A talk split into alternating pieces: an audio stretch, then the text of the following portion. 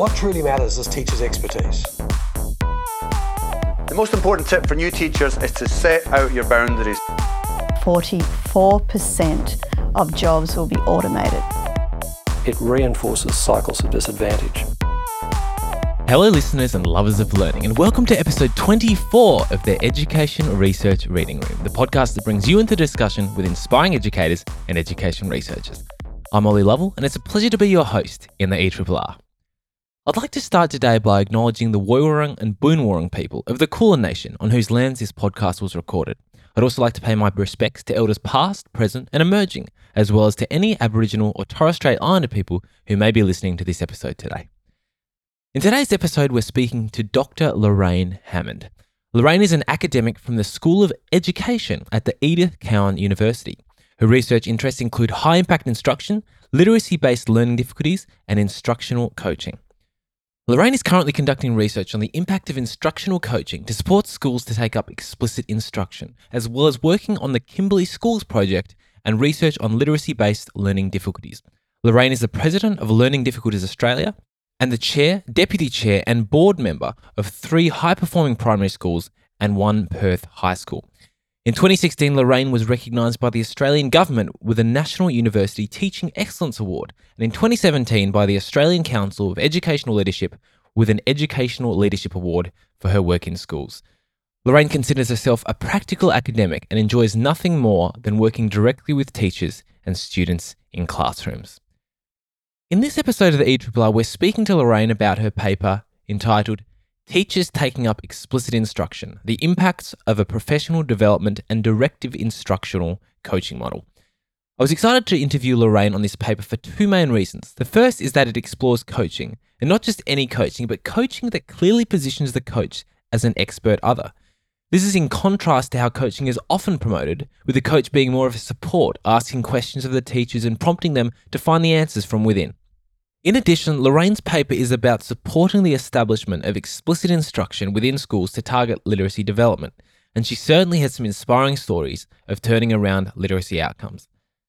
Now, before we jump into the ERRR, just a reminder about my weekly email entitled Teacher Ollie's Takeaways, in which I share a handful of insights, interesting, and actionable articles that have come across from Twitter, blogs, and various other sources in the week just past. It comes out at 3:30 p.m. on a Friday afternoon, perfectly timed for your weekend reading pleasure. Last week's email included articles on visual representations of tricky maths concepts, the psychology of when, secrets of timing in schools, a snippet on the difference between wait time 1 and wait time 2, an idea I hadn't heard of before, and much, much more. If you'd like to sign up to this weekly email, just jump onto ollielovell.com and you'll see the sign up form in no time.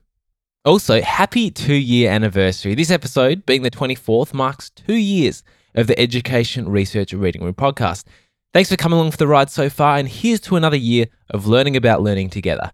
Also, if you've been enjoying the ERRR so far, please consider supporting the podcast by making a monthly donation on Patreon. Just go to patreon.com forward slash ERRR. And thanks so much to the people who have signed up since last episode. We're now almost halfway to making the ERRR cost neutral. So, without further ado, let's jump straight into episode 24 of the Education Research Reading Room with Dr. Lorraine Hammond. Dr. Lorraine Hammond, welcome to the Education Research Reading Room. Thank you, Ollie.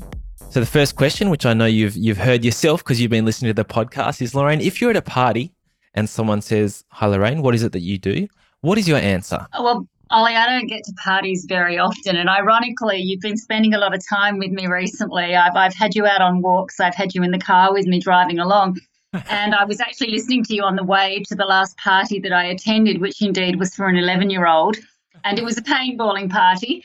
So as I sat outside with all the other mothers waiting dutifully for my son to come back, I was chatting to a mum who whose son doesn't go to my son's school, so she doesn't know me. And she was chatting to me about her son and how he's going and how she had all these concerns about his literacy and and I was sort of just talking away. And in the end she said to me she said oh she said you seem to know a bit about this. What do you do?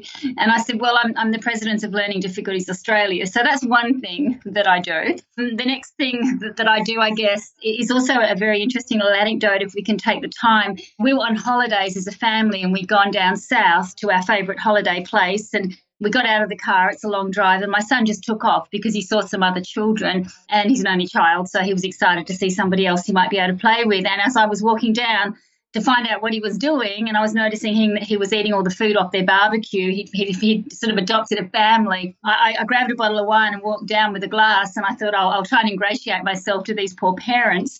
And I was chatting to the mum, and she was saying to me, Isn't it great at school holidays? I'm going to be a teacher soon. And I said, Well, that's fantastic.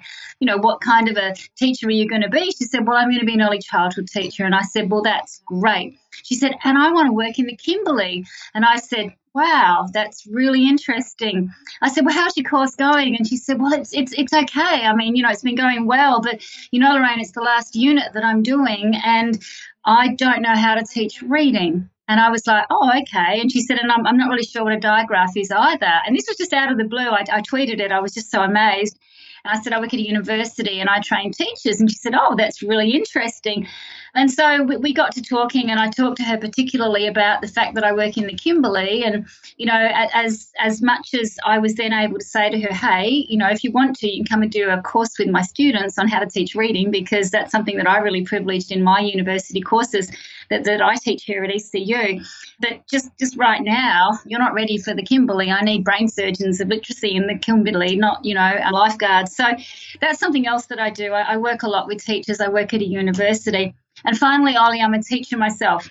So um, a week doesn't go by, if, if I can let it, where I don't go into a classroom and I actually teach. I teach kids from the age of four up to the age of about 17. And I go in and demonstrate explicit instruction lessons, which is really important for what we're talking about today, because I don't think in all conscience I could sit down and watch you teach and comment on your teaching if I wasn't prepared to let somebody do the same to me. Fantastic. Makes a lot of sense. Thanks, Lorraine. And could you give us a bit of a brief history of your career to date? My career to date. Oh, well, um, yeah, well, we'll start, I guess, at, at the beginning in the sense that, that what you need to know, and I guess what we all need to know as educators is I was a precocious reader, which means that I read from a very young age. And I then went through primary school and high school being really, really good at reading and anything to do with writing. And so I didn't know whether I was going to become a journalist or a teacher. And my mum was a teacher. She said, Don't be a teacher. So I said, I'll be a teacher. So I, I, became a teacher. And at the time, I'd been reading My Brilliant Career by Miles Franklin. And so I had this idealistic notion that I was going to head bush and I was going to teach the young people that I met while I was teaching in the country because if you wanted a job in WA at the time, you had to go to the country. I was going to teach them all about the classics. I'd read, you know, Moby Dick, I'd read it all, and I wanted to show them how wonderful literature was and so I, I, wound up in a in a place about you know three hours out of Perth, which compared to the distances I travel these days in the Kimberley is nothing. But anyway, three hours out of Perth, and and I should have twigged early. I had my first job as a secondary English teacher, and there was another teacher in the school, and of course she had made a good choice about the classes that she would like to teach, and she had left me the other classes. Yeah. And it took me a while to twig. And I'd gone in there and I thought, well, you know, we'll, we'll do Lockie Leonard Human Torpedo. Everybody loves Lockie Leonard Human Torpedo. So I had that book, and then the kids didn't seem to like it much. And it hadn't quite dawned on me that I had years eight to 10 all in one class.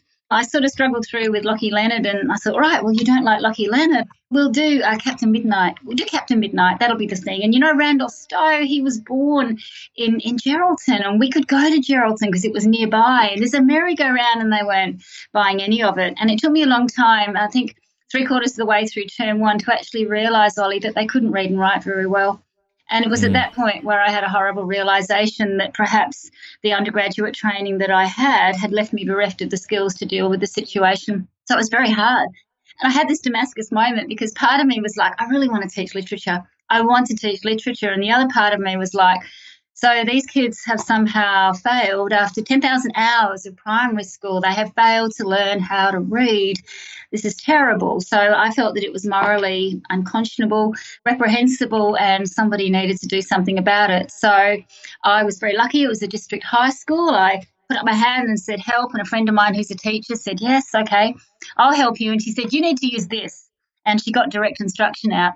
And I said, oh, no, no, no, no, no, no. I can't possibly use that. You know, somebody at uni said to me, "Don't, don't, don't ever, ever use that. It's, it's not an appropriate thing to do with kids. It's, you know, it's, it's the wrong thing to do. You should never use something like that. So she said, You don't seem to be having too much success doing anything else. And I sort of said, Well, I just don't think I should use this. And she said, Well, you know, and I, I said, All right, I'll, I'll go back to trying to love them to literacy for a while longer. But eventually she kind of wore me down, which was a good thing. And she's a school principal now. And she said, Look, you know, you're going to have to use this. And I did. And I can't say it was my best rendition, but it actually was this this Damascus moment where I realized, okay, I'm, I'm now going to work with these these students because I do like them and I'm not entirely sure how to best help them. So I kind of limped through my first two years of teaching and then got back to the city and started enrolling in postgraduate study. And then I wanted to get the bot to the bottom of why kids couldn't read. And so I, I did a, a master's and a PhD quite quickly. And I was very fortunate to meet my PhD supervisor early on in the piece, and she was a big proponent of direct instruction. And so she very much shaped me in terms of my understanding of direct instruction. And so then I was exceedingly lucky, and I'd recommend it to anyone. I won a Churchill Fellowship that took me overseas for quite some time to investigate approaches to work with students with dyslexia, which I really enjoyed. And then I came back and I started working at the university, which is essentially where I've been from this point on. What a story. So you've mentioned explicit instruction. Mm. What is this thing called explicit instruction? Well, it all depends on, on, on, on who you are. Molly, everybody seems to have a different take on it. Look, if you can imagine a family tree, all right, on one side of the family tree, you have a guy called Siegfried Engelmann, and he's the father of direct instruction.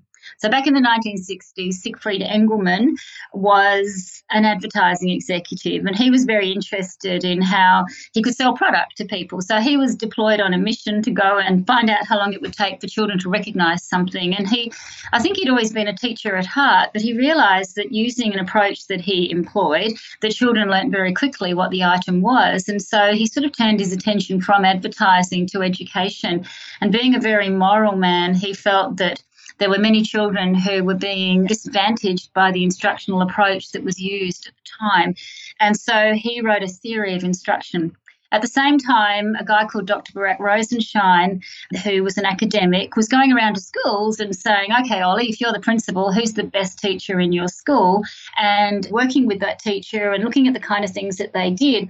And so he eventually came up with a, a list of principles of effective instruction. And they're not that different to direct instruction, but direct instruction is the term that's used to describe anything that is a commercially based program with a capital D and a capital I. So something like spelling mastery, reading mastery. The first DI program I used was corrective reading when I was in the country. So that's a program that, that Siegfried Engelmann or one of his colleagues actually wrote. Barak Rosenshine kind of moved with the times, and you've got to admire him because he wanted to call it direct instruction, but Siegfried Engel, Engelmann already had that. So he called it lowercase d, lowercase i, which just confused everybody. So then it got called explicit instruction or explicit teaching.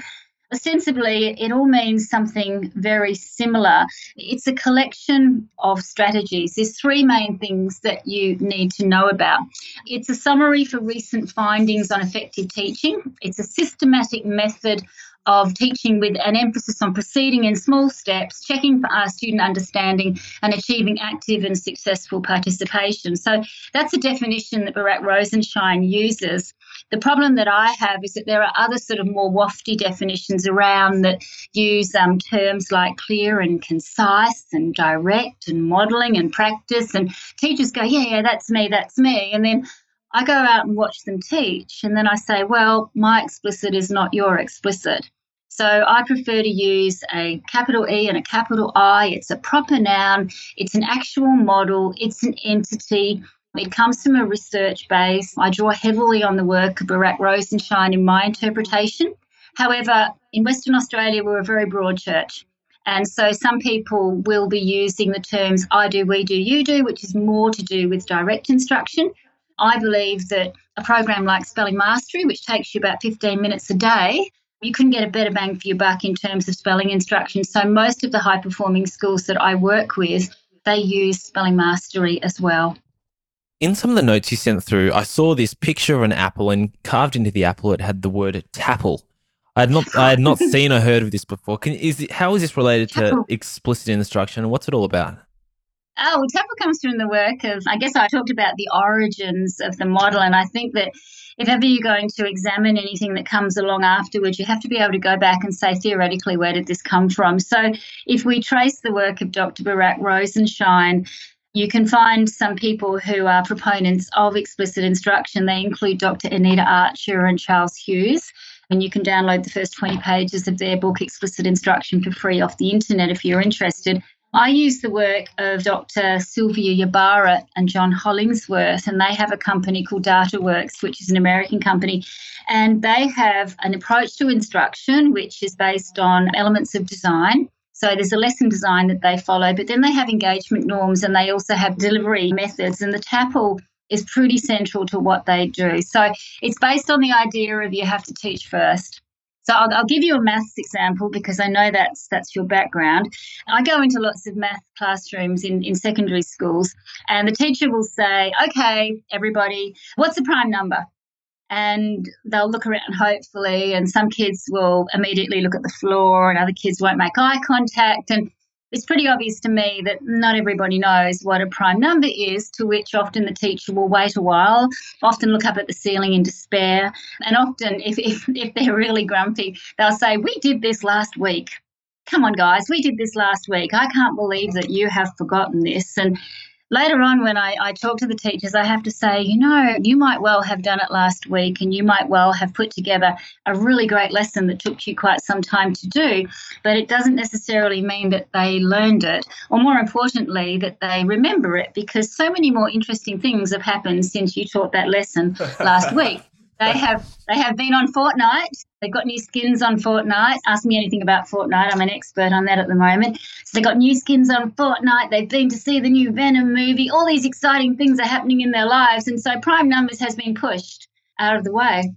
So instead, I say to the teacher, why don't you just try this? Let's just assume that maybe their brain doesn't remember. And it's okay if it doesn't remember because we know, and this is the work of Barak Rosenshine and others, you know, on cognitive load theory that in order to take something from short to long term memory, our brain needs multiple opportunities for practice. And so it probably is that while you taught prime numbers, kids have got a little bit of an idea about it, but they can't automatically recall it. So instead of you know, asking them to do that, you would start off by saying, Hey, everybody, listen, a prime number is any number divisible by one and itself. And everybody would then repeat that information. And I would say, okay, everybody, repeat it after me. And you'd all say it together. And then I'd say, Ollie, tell your partner. And then you'd turn and you'd tell your partner. And then I'd say, in a moment, I'm going to ask two of you to tell me what a prime number is. Now, of course, I've warned you, I'm going to ask. And the classroom now becomes an equal opportunity learning environment. Prior to that, it wasn't you knew because I know that you would know, but nobody else knew. And so there were kids who were sitting there who had no idea what a prime number is. So that's TAPPLE. It's teach first.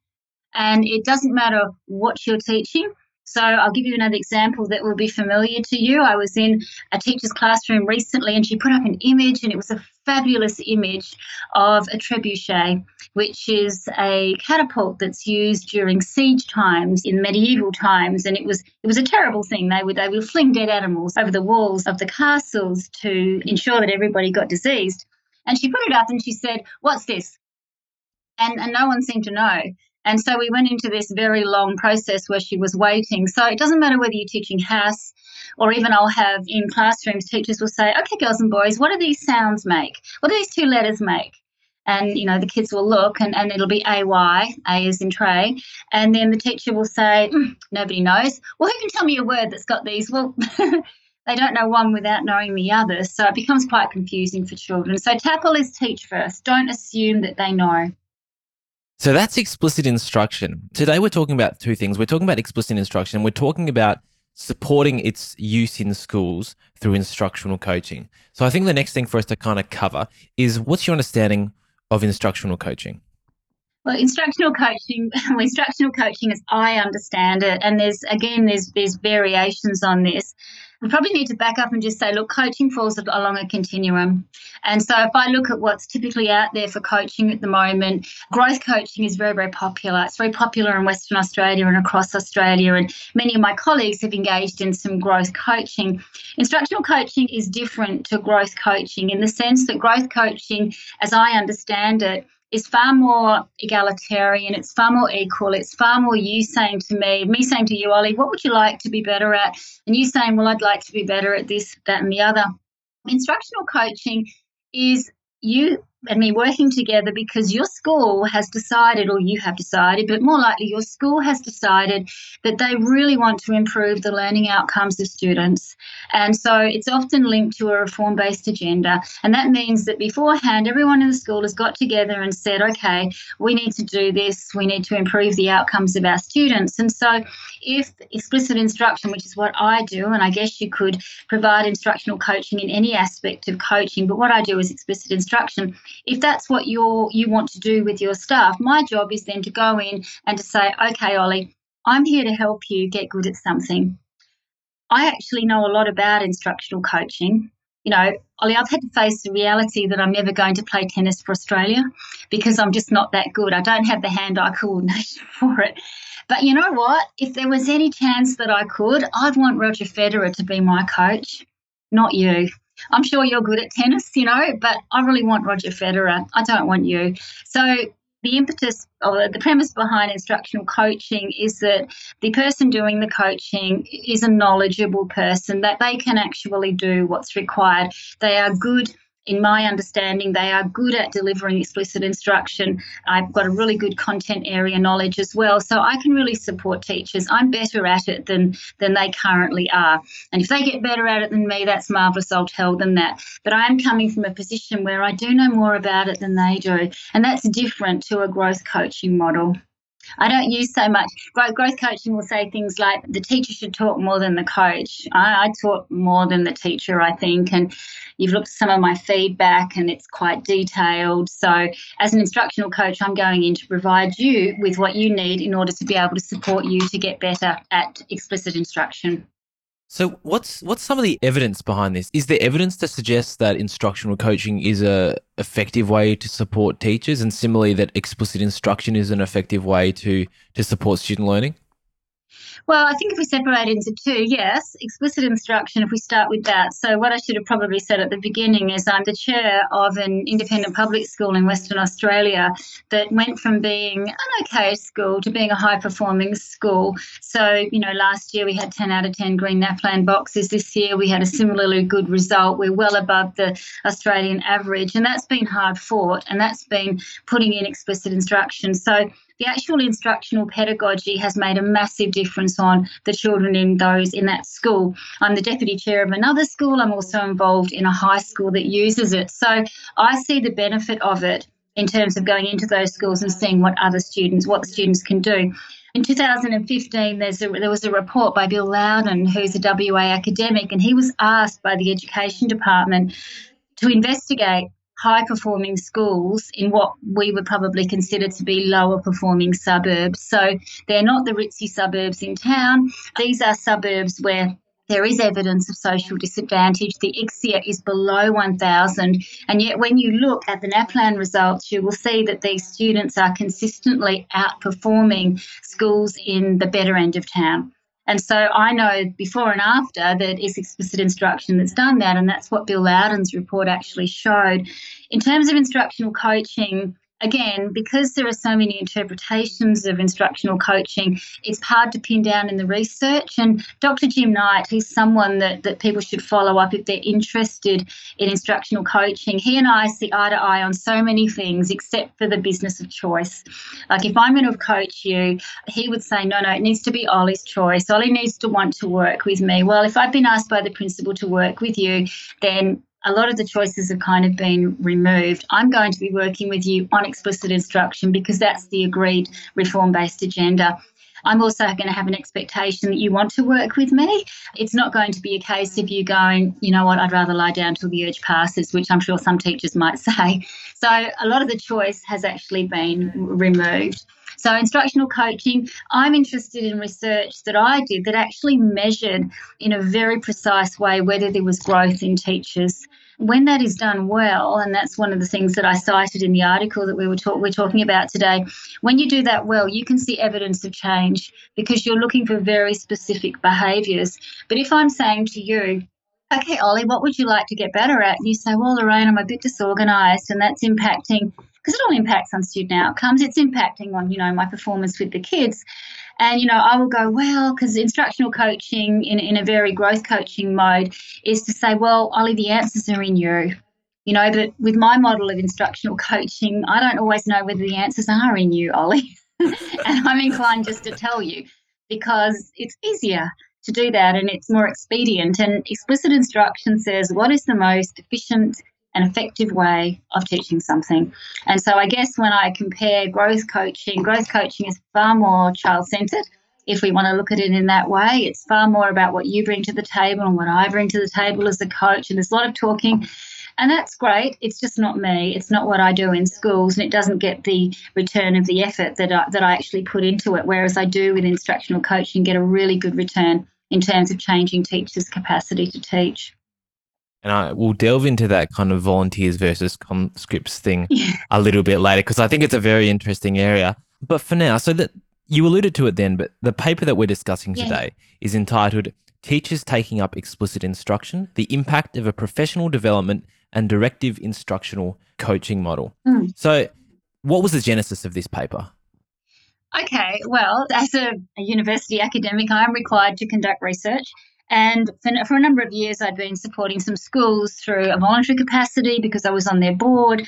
And also, a number of other schools had asked me, and I'd done some smaller scale research just looking at teachers' attitudes towards different aspects of instruction. And so, along came a, a marvelous school principal who rang me up, and he basically said, if you can imagine that scene from when Harry met Sally, he said, Look, I want what they got. And I said, Oh, and they were another school, and I'd worked with that school. And I said, So tell me what you want. He said, Well, I want their they want their data. I want what I, I want what you did in that school because it's transformed the school. And I said, okay, I'd be happy to help. I said, but I think you need to know what I do. And he said, no, no, okay, all right, okay. So I was doing some professional development, not for profit. And I said, well, look, you just come. And so he came and he sat through. And at morning tea time, he rushed up to me and he said, but I don't like spelling mastery. I don't like spelling mastery. And that's one of the things I've been talking about. And I had to say, look, we'll call him Bob. Bob, you know, spelling mastery is not for you, it's for the children. And I've looked at your NAPLAN data and it's not great for spelling. So if we work together, we will down the track use spelling mastery because it will have a significant impact on, on a number of things. It will teach your teachers how to teach spelling. It will teach your kids how to spell, and it will also teach your teachers how to spell. And so he said, okay. And he wasn't too happy. And now he's one of the strongest advocates mm. ever for spelling mastery. So having established that he wasn't too sure what I did, but he knew that he wanted it. I sort of said, Look, this is what I do. If you want this, is what we will be doing. So it was an industry partnership grant, which is marvelous. He put in some money, and so the university put in some money, and it enabled me to run it for a one year period. So I started at the end of one year doing some professional learning with the teachers, because of course, if you're going to coach somebody in something, they need to know what it is too. And they knew more than he did. In fact, his deputies, his uh, assistant principals, knew more than he did. And they were really keen, and some of them had been having a dabble. So it wasn't completely new to anybody in the school necessarily.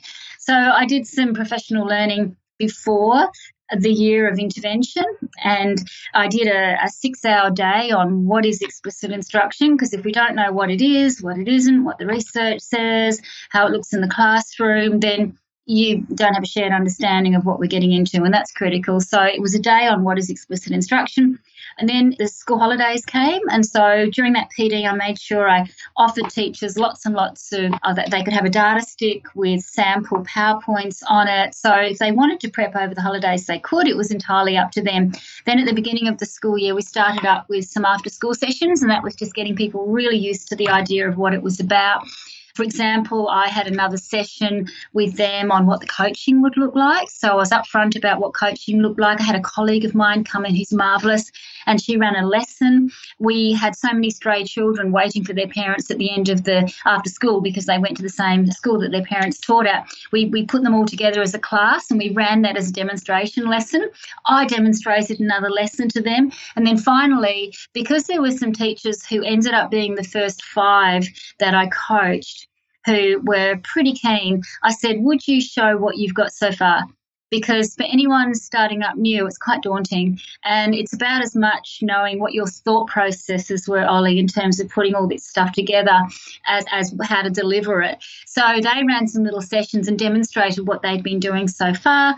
Then I showed a couple more videos, and then we rolled into the actual project. Is this very similar to how you normally work with schools? Yeah, it is. It is. So if I was to work with a school, uh, and I'll, I'll, give you an example down the track of when coaching doesn't go well, one of the big problems is everyone needs to be on the same page. Everyone needs to want to do this. So I don't want to go into a school where the principal's going, oh, I just want what, what they had over there. And the staff go, oh, who are you? What's going on? Everyone needs to be on board with it. So that was the understanding that I went into this with the principal. And I said, look, if we're going to do this, this is how we're going to do it. This school could not have been further from my house. In Perth standards, you know, an hour and 15 minutes is, is like you know 300 kilometres away but it was a significant distance to travel in traffic so it was a tough drive and i had my son was a lot younger then so you know imposed quite a lot of challenges on me and i, I thought you know what I said to the principal, if I'm going to do this, then I need your three administrators, your deputy principals, to be involved as well. So they became the admin coaches because I'm only going to do this for a year. And when I'm done, they have to take over.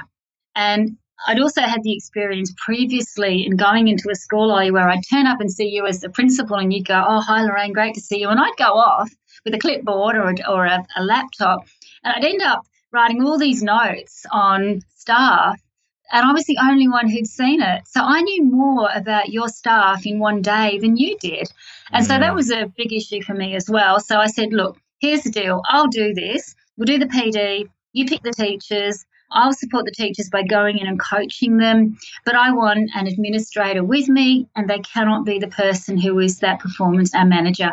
So okay. we removed that variable nice and early because that was something that you know teachers told me quietly later was quite a lot of anxiety for them. The thought that their performance manager was coming in with me in order to watch them teach.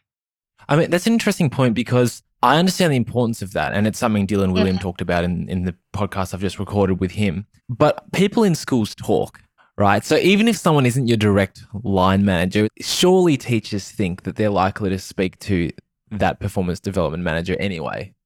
Well, you know, and if you look at the research against coaching or people raise concerns about coaching now, they go, oh, it's covert, you know, surveillance and, you know, people are keeping an eye on you. From my perspective, when I coach, if, if I'm coaching you, Ollie, you and I have a protected relationship. When the principal asks me how Ollie's going, well, it's only if we'd had an agreement that he can see your feedback. In some circumstances, he won't see your feedback because that's not the arrangement. If he is going to see your feedback, then I will make it clear to you that your feedback is going to be shared. And, and teachers need to know that. And also, I guess it's important too. I, I have no status whatsoever when I go into a school you know, I might work at a university mm. and that's scary for people and they don't know me, which is scary. But all I can be is, is a kindly person who will come in and help them. So I, I will bend over backwards to be helpful. I will give sample PowerPoints. I demonstrate in your class.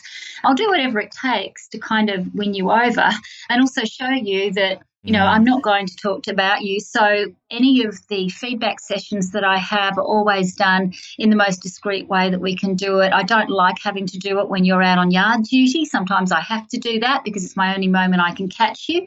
But I'll ask permission first as to whether that's okay. So, I think that the, the one thing that works so well in the schools that I've worked in so far, and I'm doing a lot of that in the Kimberley and WA at the moment, is everyone wants to improve. And so as soon as I see you do something well, Ollie, and I'll tell you that, gee, Ollie, today when I watched you teach, that was fantastic, you actually do want to tell other people about that. And so a bit of success breeds success. And that's a very positive thing in a school as well.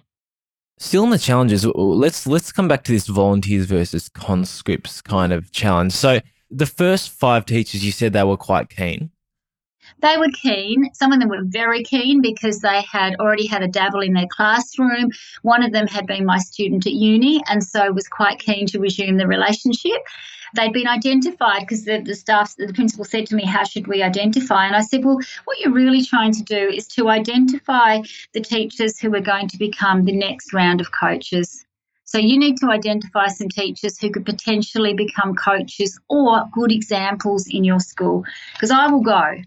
Okay, so the idea is for this thing to be self sustaining, so I don't have to drive all the way back here. You are going to have three admin coaches who see what I see. And that was the point of having the admin coaches there. We ran a an apprenticeship sort of program with them in the sense that their goal was for them to see what, what I saw. So we'll talk about how we, we scored and, and how we observed teachers, but the idea was I need you, Ollie, to see what I see. So we've got shared understanding of what good explicit instruction looks like so that when I go, you can look at other people. And more importantly, you can go in and demonstrate as well. And we can all be on the same page. So I'm I'm curious because it would presumably take a little bit extra teacher time to be involved with you. Like they'd have Yeah. to reflect on your feedback. They'd have to prepare their lessons in a different way. They'd have to take time, whether it be during their lunchtime yard duty or or their usual lunchtime to meet with you. Yeah. Is this something that was linked into their usual kind of professional development or anything like that, or did they get time allowance? And and how important is that? Oh, that's very important. I, I try and hold to the, the notion that you can only ask teachers to do 10% on top of what they're already doing. So, hence, when it came to the actual design of the lessons and you and I had established a relationship, I would watch you teach. And then at the end of it, I might say, you know, Ollie, that was a great lesson that you, you taught today. I've made some suggestions about how you could make it better, but I actually have a lesson that I can give you. And I would, mm. I would give you a lesson and I would say, look, I've never taught that before, but if you want to send it to me beforehand. So I try and circumvent any issues. And some teachers took me up on that and some teachers didn't. Certainly in the school that the article is based on, we were able to release teachers during school time. So because the three administrators were part of the coaching team, whoever wasn't involved in sitting in with the lesson would go off and relieve that teacher for up to half an hour. So they would just jump in and take their class. They didn't have to do relief notes or anything. They just jump in and take the class. It also meant that in order to make it easier for teachers, I won't ideally watch anybody in the afternoon. You know, the kids kids have had enough, they've had enough. It's not fair. So I would go out two days a week to the school and I would do the observations in the morning and the feedback sessions in the afternoon.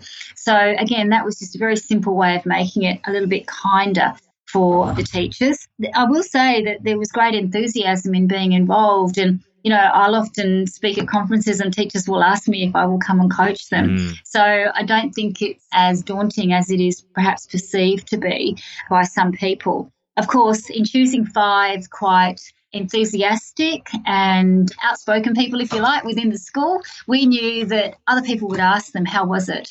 And that, some of the feedback that I got from the, the teachers, they said, Oh, well, I asked, How was it? And they said, Well, it was okay. She was nice. You know, she was kind, she was helpful. You know, she, I, I felt good as a result of being coached. So we knew that having some really positive people in there in the first five would have an impact on the second five who weren't necessarily as enthusiastic as the first five. Have there been contexts where you have been called in by a school and the principal has said you are going to work with these teachers because Yeah. they are struggling? Yep. How has that played out? Awful, awful, awful. Let me tell you straight up. I'll tell you two things that are just awful. This is really early on in the piece, Ollie, and I'll, I'll never do it again. The principal called me and I knew the principal, and I'd worked with them previously, and they they said, "Look, I've got these teachers. I'd really love it if you'd come in and do some work with them." And I said, "Sure." I said, "So, have they done any professional development on explicit instruction?" Oh, yeah, yeah, yeah. I've done that, and they hadn't. So I remember this particular teacher, and I had gone out to the school to meet with all the teachers I was going to coach so I could have a chat. I could give them sample feedback and show them what it would look like and allay any fears that they had because, you know, my feedback form is to remain pretty well the same throughout the whole process of doing this. And it says clearly what I need to see. So if you're doing that, then that's what I'm going to give you feedback against. And this particular teacher was sick that day, so I didn't get to see her and I was feeling badly about that. So I got to the school early and usually, you know, I get get taken around by the principal and they show me where everybody lives in the school. And I was seeing this particular person, I think that, you know, the third person for the morning. Usually see about four people a day. That's as many as you can see without going a bit crazy anyway, um, I was primed to go in and see her, but she wasn't in her room and she'd gone somewhere. So I didn't get to meet her before I coached her, and that was terrible. In hindsight, that was not good. So I turn up to the door and I like to get there five minutes before it's time for the lesson to start. It was raining outside. I knocked on the door. She opened the door and she said, You're early. And I said, Oh, okay. And she just shut the door. And I said, Okay. So I stood out in the rain for a few minutes Wow. And then eventually she opened the door and I came in and sort of, you know, sat down at the back of the room and she had a clicker that you use to click on your PowerPoint slides. And so she sat down at her desk with a cup of coffee, which I thought was particularly brave for anybody to do. She pointed that clicker at the screen and she just yelled at the kids, go! really loudly. And they started reading stuff off the screen. And I was like, wow, this is not explicit instruction. And then she said, okay, copy that down. And then they had to copy it down in their books. And all the time I'm thinking, I have to give this person feedback. She's scary. And she was really scary. So, you know, I sat through the lesson and it was it was awful and I felt for the kids. And I thought, you know, I, I'm going to have to meet with this person. So I had a chat with her and I said, look, tell me how you think the lesson went. And she said, oh, it was good. And I said, okay. And that's always a bit of a challenge. And I said, oh, okay, all right. I said, well, tell me what aspects of your lesson actually align to an explicit instruction approach. And she said, well, you've got to have a PowerPoint. And I said, yep, you certainly had a PowerPoint. I said, but, you know, tell me, have you had any professional learning in this? And she said, no, no, no. I've watched such and such. And I said, Oh, what school are they at? And they weren't a school that I've ever worked with, and I don't know what she actually watched. So that for me was really concerning because that teacher couldn't have done well. She didn't know what she was supposed to be doing. And the principal had kind of sent me in as the bad guy, I think, to you know, have, have to have to deal with the situation. What I then said to the principal is, look, I, I can't see any more of your staff until we do some professional learning, which we did. And then I was able to go back in there a bit later on, and it was a little bit more of a positive experience for, for everybody else. But sometimes that does happen, Ollie, and, and that's not my job. I'm there to be a an expert outsider, a kindly person. I don't have any status in the school. Wow, that sounds like a challenging situation. Oh, I can give you, I can give you other examples. That's right. We we might come back to other challenges later on in the interview. But for now, maybe we maybe we jump into the classroom, and if you could tell us what happens or what did happen during this study when you walked into a classroom to conduct an observation. Who else was okay. there? What kind of framework were you using? How long were you in there for? Were you watching all the time, then making notes later, okay. or making notes as you go? I'm I'm, I'm curious to, as to these things. Okay. Well, I try to be as, as unobtrusive as possible. So I'll try and get there a little bit earlier just so the kids get used to me being there. Although, obviously, with this particular school, I watched each teacher five times. So the kids got pretty used to me and they would chat with me yeah, so five, five. Why is that? Tell us about that. Why five times? Well, I had a gut feeling from previous research that I'd done that you don't always see improvement between observation one and two. The most improvement seems to be between number two and number three. And for some people, they need that little bit longer.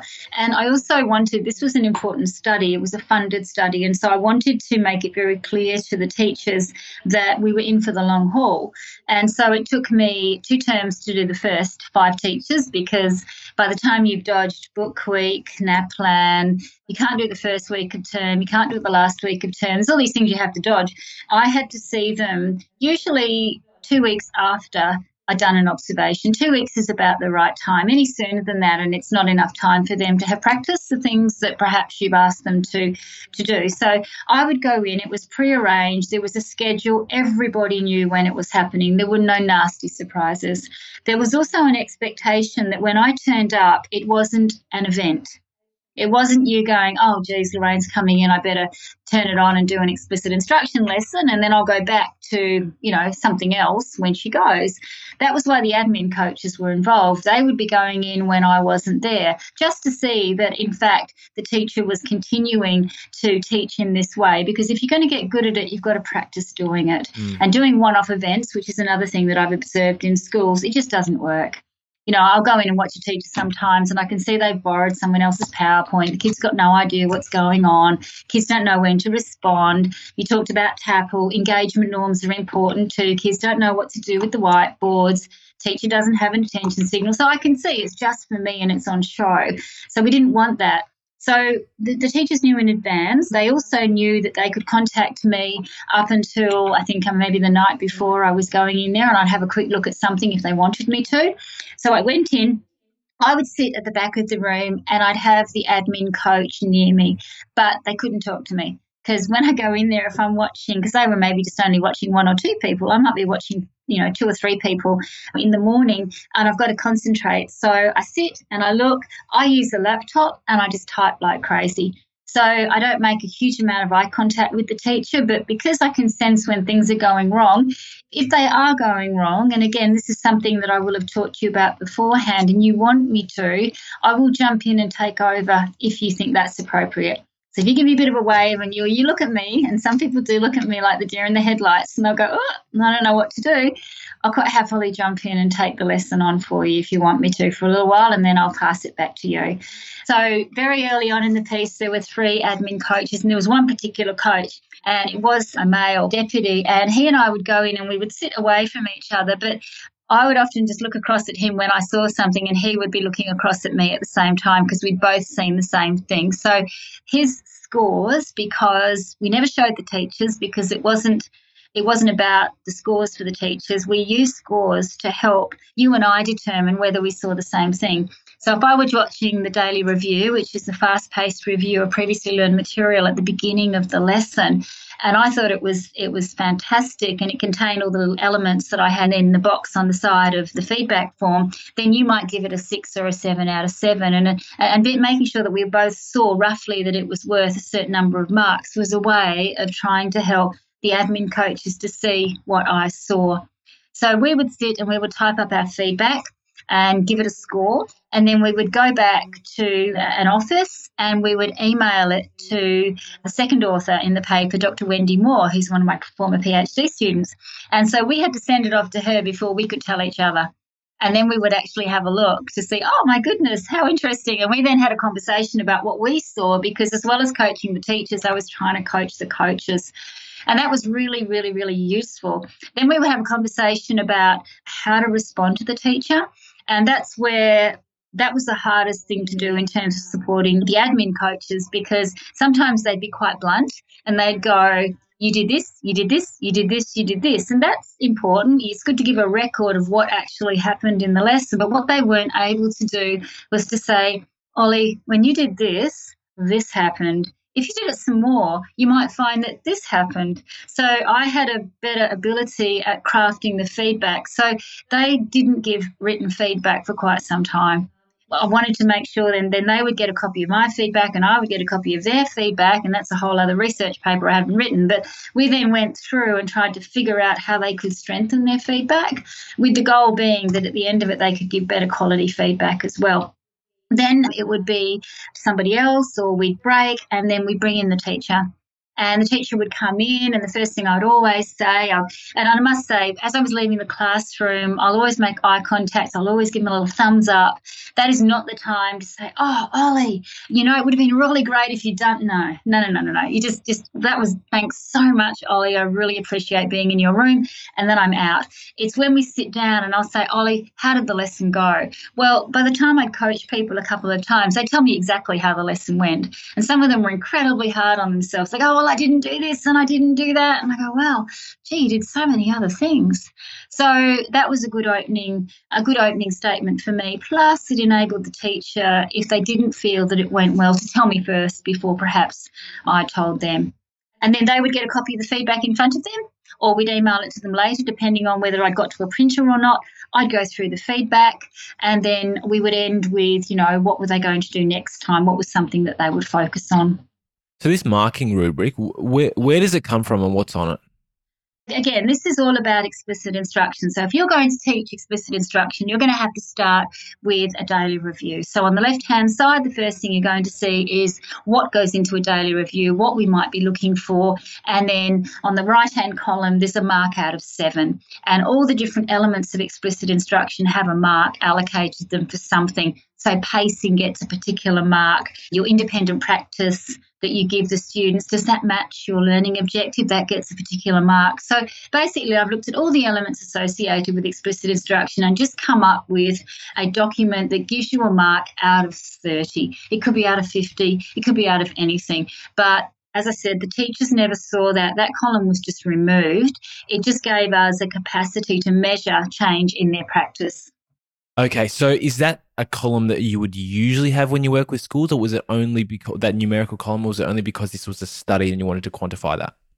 Well, sometimes if I'm going in and working with it, it depends what the nature of the relationship is with the school. So, in the Kimberley Schools project at the moment, no, I wouldn't do that. But I am, again, I'm coaching for something very, very specific.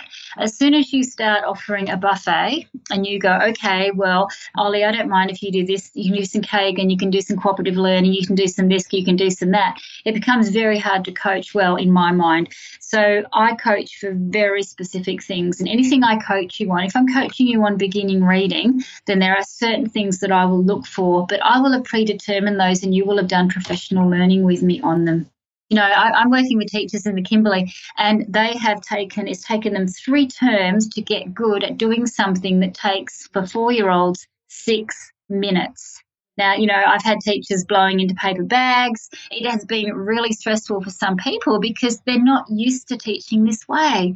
And if I'm going to pull the instructional rug out from underneath you and say, okay, I need you to do something different, I need to be very clear and direct with you in terms of what it is that I want you to do.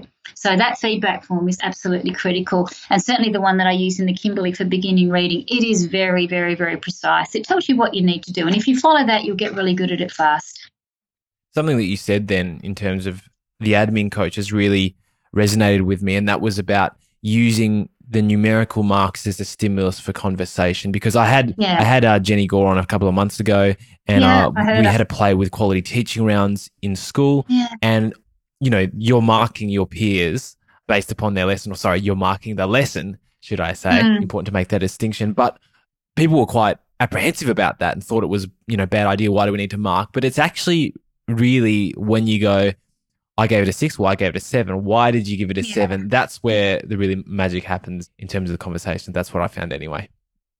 Yeah, no, I would agree with you, and I think particularly when people have to justify it, one one of one of the big challenges I think for anyone coaching is if you don't have a good understanding of what it is you're coaching for, you will struggle to do that well. And if I look at the kind of comments that initially came back with a couple of those admin coaches, it was pretty brutal what they were saying. And they were just like, just putting it straight out on the page. There was no finessing. There's a lot of finessing involved if you're going to do this well, I think. Mm. Another thing you said there was this rubric's very much about helping the admin coaches or the other coaches in training mm. see what you see in the classroom. That's right. Tell us more about that. Okay, so I guess I can't remember what it was like not to teach this way. I wish I could. All right. I do sometimes think about my first year of teaching, and I, I don't think it was my best my, my, best effort. But I think about how I would approach something. And these days, when I go into a lesson and when I'm about to to watch it, I have a notion of how it's going to unfold if it's going to be explicit, and I can now just do that. But other people can't do that. If you're just learning TAPPLE if you're just learning engagement norms, then they're just the delivery components. You've also got to focus on the structure of the lesson as well. There's a lot going on in this model. It is not a simplistic model at all. To do it well, and I think that whatever model you're taking up as an educator, if you are going to embrace play based learning, if you're going to be doing a more cooperative learning approach, they all have inherent underpinnings and assumptions and elements within them. And to do them well, you've got to honour them. So writing it all down is really helpful. So, you know, I'm playing around with rubrics with secondary teachers now to really support them so that when they go in and look, they can just look and go, oh, okay, so if I'm seeing this, this quantifies how that person is going. There, it just helps people, I think, to see what they should be looking for. Can anyone become an instructional coach? Like, it sounds like at this school, you said, all right, I need your three APs or deputies Yeah. or whatever they were. I need them on board because Yeah. obviously leadership is really important. Could it have been the case that they just happened to be people who you really struggled to support to see this kind of things that you see in the classroom? One, and two, to give massage feedback or finesse, as you put it, Yeah. feedback in, a, in the way that's necessary. Absolutely, Ollie. And it's interesting because that was just the scenario that presented itself. But in recent times, I've had the opportunity. And if you think about what John Hattie says, he talks about expert teachers versus experienced teachers. Some of the best teachers at explicit instruction are beginning teachers. And so you set up an unfortunate dynamic, and I've, I've seen it happen now where one of my best secondary teachers has only been teaching a couple of years, and she is a fantastic instructional coach. But the problem is, she's only been teaching a couple of years. So when I put her into that dynamic with an experienced teacher, it's very hard for that experienced teacher to take advice from her. So I guess the status of an assistant principal was important. One thing I've noticed too is that if you're going to deliver feedback, if you and I just have a chat, or if you think about the worst case scenario, is the principal suddenly says, okay, you are going to have to do some peer coaching. So I go, Ollie, Ollie, we'll work together and we'll agree not to really watch each other, but we'll tell everybody we did. So that's your worst case scenario, okay? Yeah. And I go, no, no, you were great, you were great, no, you were great, you were great. So you don't want that. Okay, so the problem is, I guess, that having the third party there during the feedback sessions really amplified the impact of those feedback sessions, good and bad, I guess, for the teacher. Now, some of the teachers were really good at it fast, and they found it just anxiety driven because they just wanted to be better and better and better and faster and Mm. faster. But having that admin coach there was really important because that was a validation that this is important, this is what we're doing in the school, and we care about how you're going. And then also, in the time that I wasn't there, they had to run around and check in on that person and see how they were going and provide the support that I was supporting. So I think it is hard. I wouldn't want to say, look, I'll take any administrator because they'll just be great at it. They're not. The principal concerned wasn't, he was never involved in the coaching because he really didn't understand the model. He, he came to understand it towards the end, but I've worked in other schools where the last person I would ever want you to come and ask in the school how how did you manage to achieve this is the principal because it was not the principal, it was the deputy. It. Mm. It's got to have somebody in the school who really understands the model, Ollie, and then you can do it. I'm going to come back to that early career teacher because it's a bit of a relevant story for myself. Is there a way that you have built a culture within that school that has that early career teacher who you said is an excellent instructional coach that has enabled them to give feedback to more experienced teachers in a productive way? Yes, I have. What we've had to do is to pair her, though, with an administrator. So I ran professional learning on Monday. I went to a regional part of Western Australia. Lots and lots of people came. It was a great day. And then I got a prince an, an effusive email from the principal the following day who'd organised it, telling me he'd seen all these amazing things happening in his classrooms. That's fantastic, and that's often what happens. So as I said to the teachers on Monday, there will be, you know, there's 120 of them. Then I reckon there's five of you it's usually one per cohort who'll just go away quietly and completely transform their teaching in the next two days. They'll go, Yep, this speaks to me. I really like this, and they'll just get on with it. So, what you're trying to do is to harness those people because I want to take someone who hasn't managed to do that and I want them to be able to go and have a look at Ollie and see how Ollie's doing it. So, it's very important to harness those people, but at the same time, you have to protect them because for as many teachers who would have been going on Monday, oh, yes, this is not what I learned at uni, but oh my goodness, this seems to make great sense. Some of them might be experienced teachers, and some were quite experienced teachers who I could tell were resonating with it, and some were beginning teachers. There will be a bunch of teachers in there going, oh my God, I just want to lie down till the urge passes.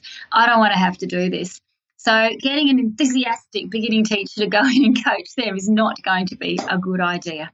You need people who are open to actually doing it. So you said partnering with a more senior person. How does that partnership work? Do they both go into the classroom?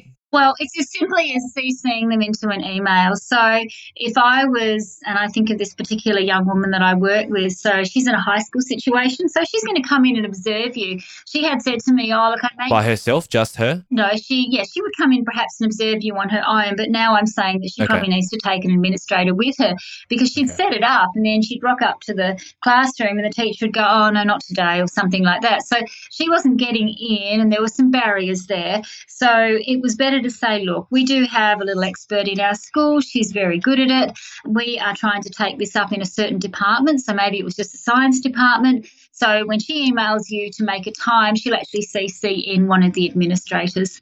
So that was a way of actually showing, look, this is important. We do want to do this.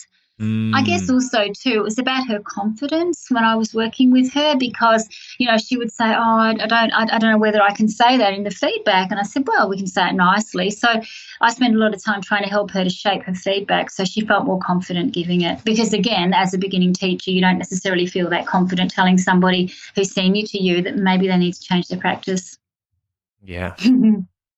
Talking about finessing feedback, yeah. When I say, you know, the words written feedback or or giving written feedback, is there anything that comes to mind for you that you know you consistently use? Are there any phrases Yeah. you consistently use? Is there any format that you consistently use that you just know works and you think it would be helpful to share with some people who might be listening and might be in, in roles where they have to do this? Okay, so first of all, you've got to err on the side of the positive. So I'm always going to ta- start off by saying, so say I'm seeing you for the second time. If I'm going to be, and the first time's always quite harrowing for me because I don't know how you're going to go. I don't know how much I'm going to have to write in the feedback. And I want to try and encapsulate what I've observed because I've never seen you teach before. The second time I watch you teach, it's so much easier. So in the first time I watch you teach, at the end of the feedback, I'm going to have a box that says for next time. And so basically the day that I go back to, to watch you, I will reread the feedback, but I will cut and paste the for next time and I'll just dump that straight into the new the new document. I guarantee that more often than not, when I say for next time, I'll give a very exacting thing to do. So I'll be very specific. I'll say, Ollie, next time I would like to see more full sentence answers. So when you say this, the students will say that. I guarantee with most people I work with, the first thing they will do is demonstrate that for me. And so I'm able to say, Ollie, when I watched you teach today, it was great to see you use full sentence answers. I suggested that that would have a really positive impact on your students, and it did. When you asked Harry this, and, and so I will actually script it out as to what I actually saw happen in the room. I will say things like, if you do this, you might see this. So I use words like if and might. If I was teaching your lesson, I might try.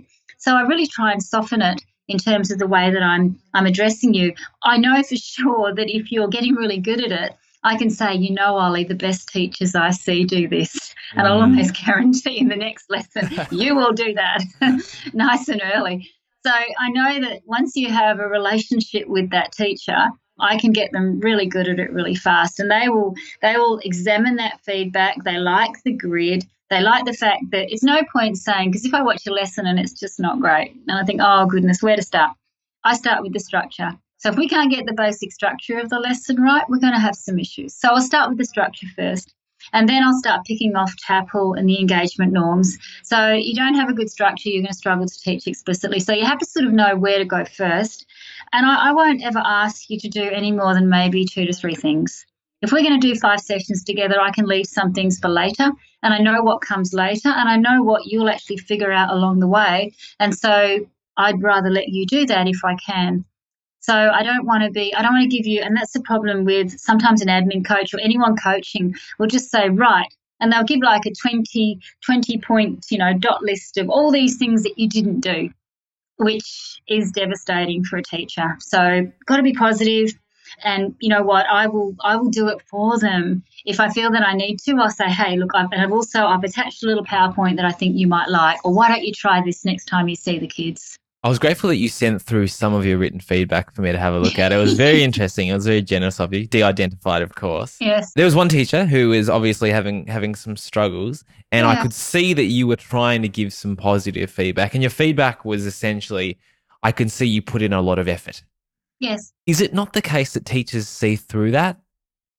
Well, what what would I say if I didn't say that, Ollie? I'd be saying, you know, great PowerPoints, but they weren't really about explicit instruction. That would be a, a, um, an awful thing to say. Mm. Plus, I have a relationship with this teacher. I like her. She likes me. Mm. As I, I, I said to you off there, I mean, I was in her classroom a couple of weeks ago, and when she saw me, she was so happy she hugged me. So I have a good relationship with her, and I know that she wants to do better.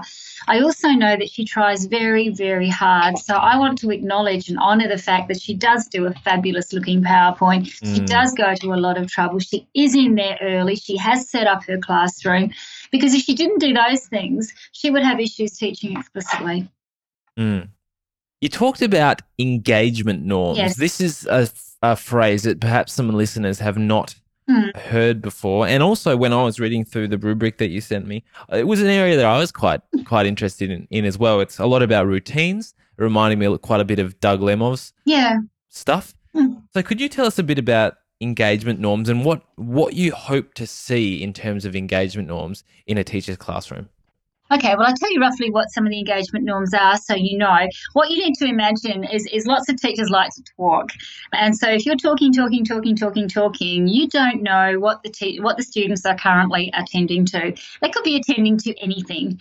And some of you might have mentally checked out to your happy place as your last as you're you know listening to this, and that's okay. You're adults, you can do that.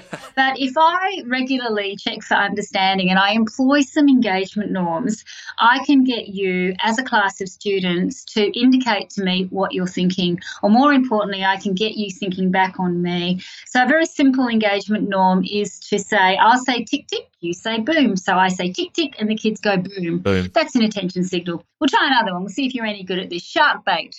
Uh, munch. Ooh ha ha. Come on. Finding Nemo. sorry, sorry. All right. So there's a number of them. My favourite at the moment is I say flat tire and you go flat tire. Right. Okay. That's an Mm, I've heard I've I've heard of a similar one when, when uh, waterfall. Shh, get them to get them to quiet down. So the thing is, in order to do that engagement norm, you had to stop what you were doing and, and pay attention to me. So it's a way of getting kids to pay attention. Also, something like go back to trebuchet. So trebuchet is a tricky word. If I want you to read that word in a learning intention or in some information on the screen, I'm going to teach it to you first. So I'm going to say pronounce with me. So I'm going to say listen trebuchet, and the kids are going to say that nice and slowly, and then we're going to say it all together, having broken it down into syllables. Trebuchet. So that's pronounce with me. I'm then going to say, look, girls and boys, there's some information on the screen. Just track with your finger or your eyes while I read it to you, and then you will read with me. Now, again, you're engaged because you're doing something. So it's ways of engaging the kids so they are doing something. Then I will stop because I like to talk a lot, and I'll go, right, A's tell your B's, B's tell your A. We'll do a quick pair share. Very targeted, usually around TAPPLE. Then I will pull a pup stick. Now, the pop sticks are really, really important with explicit instruction because this is an equal opportunity classroom. I just told you the answer. There's a good chance it's still on the screen behind me. I just want you to remember this stuff. So, anybody's fair game. I'll pull a pop stick. I'll also use whiteboards. The mini whiteboards are so powerful for formative mm. assessment. Three, two, one, chin it. I look around the room. I can see immediately that everybody is showing me their answer.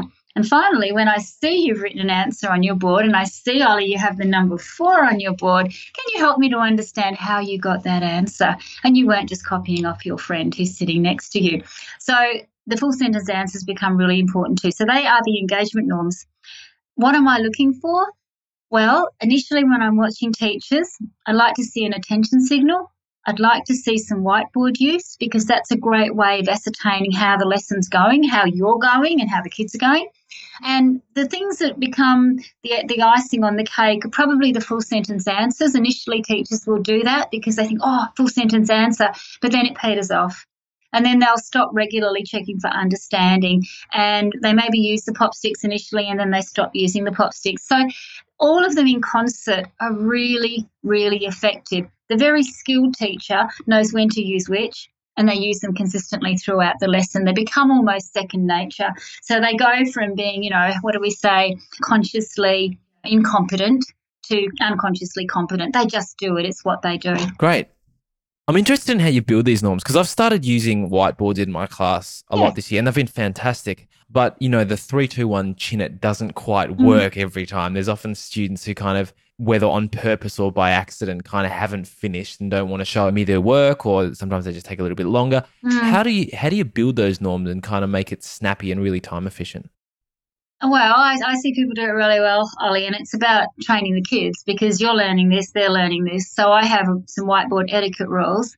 For older kids, if you're in the right demographic, you can get them to say three, two, one mugshot. They quite like that. Hashtag wipeout, which is a bit cooler when you're in high school. I get the kids to hover their boards. So if they're ready, hover your board, show me you're a super fast learner, and then I will get them to show me the boards. I will put up because I like to differentiate at the point of need. If you're a really smart kid, Ollie, and you can already do this, then I'm going to put three problems on the board, and the weaker child is probably only going to do the first problem in the time that it's going to take you to solve all three. So that's my way of keeping everybody busy. So I'll differentiate at the point of need. I will teach if I'm teaching an algorithm for two digit multiplication, and I'm amazed that I'm actually even saying that because I'm not a maths teacher, but if I was, I would teach everybody that particular process. I'd do a self talk, I'd have the kids actually talking through the process, and then I'd say, right, off you go. And there'd be three examples, and one of them would be really hard, but everybody would be working on the same examples. Okay. You'd just be doing it to your particular level. And then you just kind of give feedback on the first one, the whole class feedback? No, or- no, I'll give feedback on all of them because Ollie, if you're my smart kid, I'm going to come to you third. I'm going to say, okay, let's have a look. Three, two, one, chin it, fantastic. Then I'm going to put the answers on the screen because it's not a secret. I'm going to tell them what the answer is. It's no point doing as some teachers do. Oh, yes, yeah, oh, no. Oh, Ollie, goodness, you know. And no, no, no. The answer's on the board. Have a look at your answer. Who needs to change their answer? Have a look. And then I'll ask the kids to be accountable. And then I'll choose the kid who's got it right. And I'll go, oh, go on, Ollie, you got the answer. Tell us how you did it. Because I need everybody to hear how you did it. And then I might choose another child who's got it wrong. And I go, help me to understand your misconception. Where do you think you went wrong? Think about what Ollie just said. Okay, so I'm, I'm trying to see straight away how they're all going, but at the same time, I want it to be educative. Okay, and then if you if there's a really hard example up there, I'll ask you, Ollie, to give me that answer and, and how you actually solved it. That's really interesting that you flash the the answer up, and I guess that saves time because it means you don't have to go yes, yes, yes, no, change this, Yeah, and you don't have to kind of think think on the spot as much, and they can kind of self correct. That's good. You got me. You've got me thinking. I'll have to give that a go. Well, all I see, Ollie, is I see teachers and they take forever and they're going around the room and you can just see by the look on their face, like, oh, no, you didn't get it right. And at the end of it, sometimes they completely forget to tell the kids what the answer is. And so I'm sitting there holding my board thinking, I don't even know whether I got the right answer or not. And that's not good. Mm, yeah, that's great. I actually, what I'll try in my classroom, I'll try coupling with that with the, Yeah. with kind of show call. Yeah, So I'm sure you've heard of Doug Lemov's show call. But what I what I often do at the moment is just take a photo using an app called Riot Yeah. of students' work. And so you could do what you do and Yeah. a student who's hovering, take a photo of their work and have it ready to project up and then that's good. And I really like the idea of asking a student who's struggled with it, can you let us know what what mistake you made? It might Yeah. have been just a little one, you know, because that all hel- helps us all learn kind of a thing Yeah, or something like that. So thanks. Good tips. Let's move on to the impact. Mm, So you were looking at the impact on teachers' instructional practices, on teachers' views of instructional coaching, mm. and on perceived impact upon student learning. And it's, you know, it's a little bit after this study now, so we can also talk about actual impact, I hope, Yeah. potentially where, where it's long enough ago that we've got some data. But to start off with, what was the impact you saw of this coaching in this context on teachers' instructional practices? Well, the graphs in the article are indicative of the fact that everybody improved. And, and that for me was really telling because that's that real sort of fine grained data. That's like a single subject case design where you're really tracking them to see whether they improve. So over the five sessions, they all improved. Some improved more than others, but they all improved. They all had positive change. So for me, there was a very positive impact in terms of the capacity to do what I'd operationally defined as explicit instruction. I can't tell you about the behaviour in their room. I can't tell you about the displays on their walls. We didn't look for that. We just looked to see whether they'd taken up the explicit instruction model as we defined it. So there was good take up in terms of the teachers. I guess if you think about their teachers' views on instructional coaching, we were interested in that as well. Oh, before we jump into that, Yeah. I, I want to do one at a time because there were some great quotes in the paper, and I want to share one okay, all right. on teacher instructional practice Yep. practices. And this one comes from Nadine, who had 22 years of experience as a teacher, and she was quite skeptical about the program She was. beforehand. But here's a quote from afterwards. She said, "Well, Mandy, who is you, Yep. uh, pseudonymous you, well, Mandy makes you think about what you're teaching." It's going to sound terrible because for years I knew what sort of basic things I needed to teach, but I never thought about the steps to get to a certain point. Like, say, teaching writing. I would just get them to write without looking at the steps. And, and then she goes on to talk about how she's you know implemented your approaches. So it's really clear that even someone after 22 years, Yeah. who after 22 years didn't have an idea of how to teach writing, for example, which is Yeah. a bit scary, but I'm sure the case in, in many cases there was an impact there. It's quite prevalent, Ollie, and it's a good point that you raised. But I think what's really fantastic about Nadine is she had a capacity to say that. Like, I, I, I thought I was doing fine, and I was quite skeptical about this whole coaching thing. And I'm very mindful of somebody like Nadine because she's an experienced teacher. And so when I walk into her room, she's got good routines going. On the surface, you know, things are looking pretty good. And it was when I watched her teach and I realized, gosh, you know, there is a more effective way of teaching writing here. So I think, as she points out in the comment, I sort of said, Look, would you like me to show you? And she was like, mm, Okay, all right. And that's good because that's good for my credibility because I don't know her children, Ollie. They don't know me. I have zero relationship with her kids. But if I get them all sitting in a circle doing this thing with the hoops where we're stepping out sounds in words and then we're stepping out words in sentences, she was like, Wow, okay, there's something in this because my kids are doing this and you don't know my kids. Mm. Yeah. Well, and I can read a quote about that. It says, also, like Mandy just, she showed me how to do something. So she mentioned in her feedback about using hoops to step out a sentence. So she came in to show me for just five minutes. And little things like that made a world of difference. Mm. So yeah, it's it's great to see. All right, let's move on to the next one, which is teachers' views of instructional coaching. Mm. Well, I think that some of them felt quite positively about it to start off with, some of them didn't. Perhaps if you go to the quote by Bella, which really concerned me because, as good researchers, I didn't know how the scores were going in terms of my comparison with the other coaches. I didn't obviously know what the graph was going to look like. Um, that was my co researcher, Dr. Wendy Moore. So we would just send it off to her. She did all the interviews and we didn't discuss it. So I had no idea Mm. really how things were going to play out when I worked with the teachers. And so I didn't realize that one of the teachers had been very upset with her when she'd been going through the pre session. Like, how do you feel about coaching? And obviously, there were some real issues there in terms of her own self esteem and her self efficacy as a teacher. And so, in the first session that I conducted with her, she was very weepy at the end of it. And I was quite confronted by that because I don't ever seek that to do that in a person, but she was like, no, I was just more anxious about this whole process. So that was interesting because over the course of the sessions, her anxiety was diminished when when I worked with her. But you know, I don't know to what extent that that would have sustained with perhaps other people working with her. I think that she felt very anxious about having anybody in the room, and that's the case for many many teachers. So I understand that instructional coaching is hard. You've got a stranger in the room. You know, I have to build rapport with people really quickly so I can put them at ease so they feel comfortable. And then obviously after the first bit of feedback, that's quite a significant moment in our relationship because then they realize, oh, okay, she's here to help and it's probably going to be okay. So I think that's it's a big deal to have someone in your room, particularly a stranger from a university. Mm. And if you can support someone who starts off at such a negative point to come to a Mm. positive appraisal of coaching, I think that's a pretty powerful thing. And in line with that, I will share Bella's pre and post Yeah. kind of comments. So before the program, Bella said, For me personally, I don't like that. if I'm to be honest, I don't like the formal observations from admin. I get a lot of anxiety from it, and I don't feel it improves my teaching at all. I lose a lot of motivation from it. That was Bella beforehand. And afterwards, she says, Mhm. Good, actually. Mandy is so personable. She's very positive and lovely and gentle, and you can't help but, you know, it's nice. I was quite upset when I spoke to you initially, but this has been a quite a positive experience. I'm still nervous, but not nearly as nervous as that had been for me before. I've not been upset at all. Mm. So, yeah, real turnarounds. Yeah, It's a good KPI. Someone wasn't upset. not upset at all. You walk on sacred ground when you go into a teacher's classroom. I mean, I don't know about in your school, Ollie, but increasingly in schools these days, I'm seeing more open classrooms, more doors open. There's an acceptance that people will walk through classrooms, but that certainly wasn't the case. I think 10 years ago, I think there's been a significant change now in terms of having people come through and observe teaching as it's happening. Good change to see.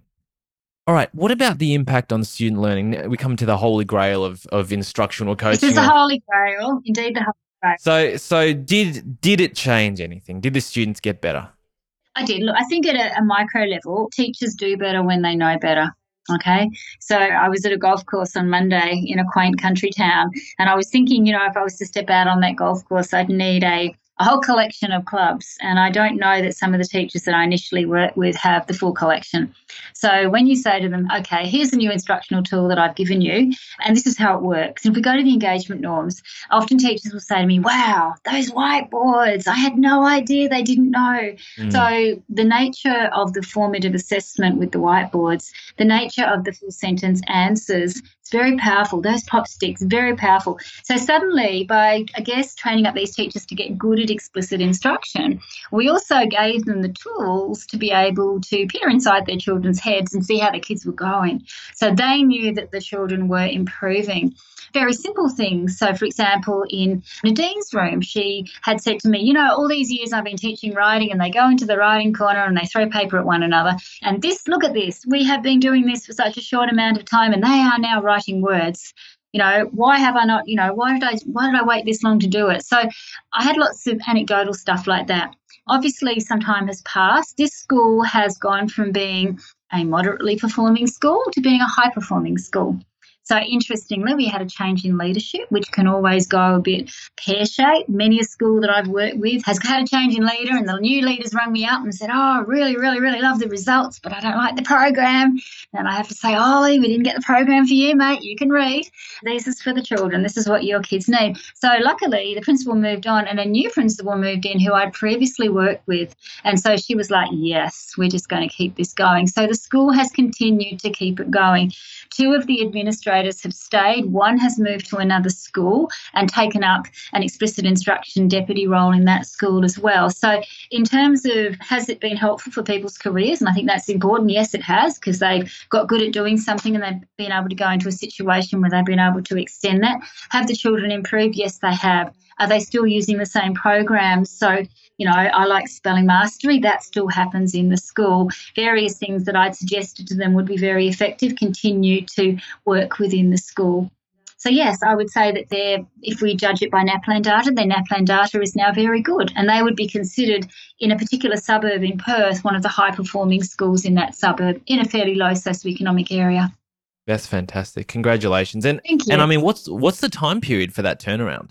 Well, I don't. With this school, I guess it's it's been quite slow and steady. I'd say two to three years. So most schools that I work with, and in these days I'm turning my attention more to secondary schools because primary I find quite easy. So as I said, I'm the, the chair of a particular school in Perth. You know, when I first went to the school, which is interesting, the the teachers were like, "Yeah, who are you?" You know, and we're going, "Well, we're going to become an independent public school." And I previously worked with the principal in another part of Western Australia, and we'd turned that school around over a number of years. And then she'd won this school in Perth, and she said, "Would you come and be school board chair?" And I said, "I'd love to."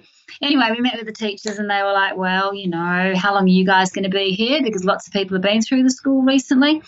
Anyway, we said, well, we're here to stay. And some of the teachers actually said, well, you know, we're really good teachers, but it's these kids. You know, and, and it's these kids that are the issue. You know, we're good teachers, give us good, te- uh, good kids. And we go, well, you know, we, we're not going to do that. And by the way, we've just come from a school where there was quite a high Indigenous population in a in a mining town in, in WA, and they're actually outperforming you guys at the moment. So how about it? Anyway, so we started the reform based agenda. And people either got on the bus or they got off the bus because it's no good being on the bus if you don't want to be on the bus. It's not going to be pleasant. And so I started working with the staff, and then increasingly more and more people took up explicit teaching. So it took three years to turn around the NAPLAN data in, in quite a convincing way. And there are other examples of schools across Australia who've done that too. It's it's really quite a short amount of time, two to three years. It is a very short amount of time, but you've got this thing, and Hattie talks about it. It's collective teacher efficacy.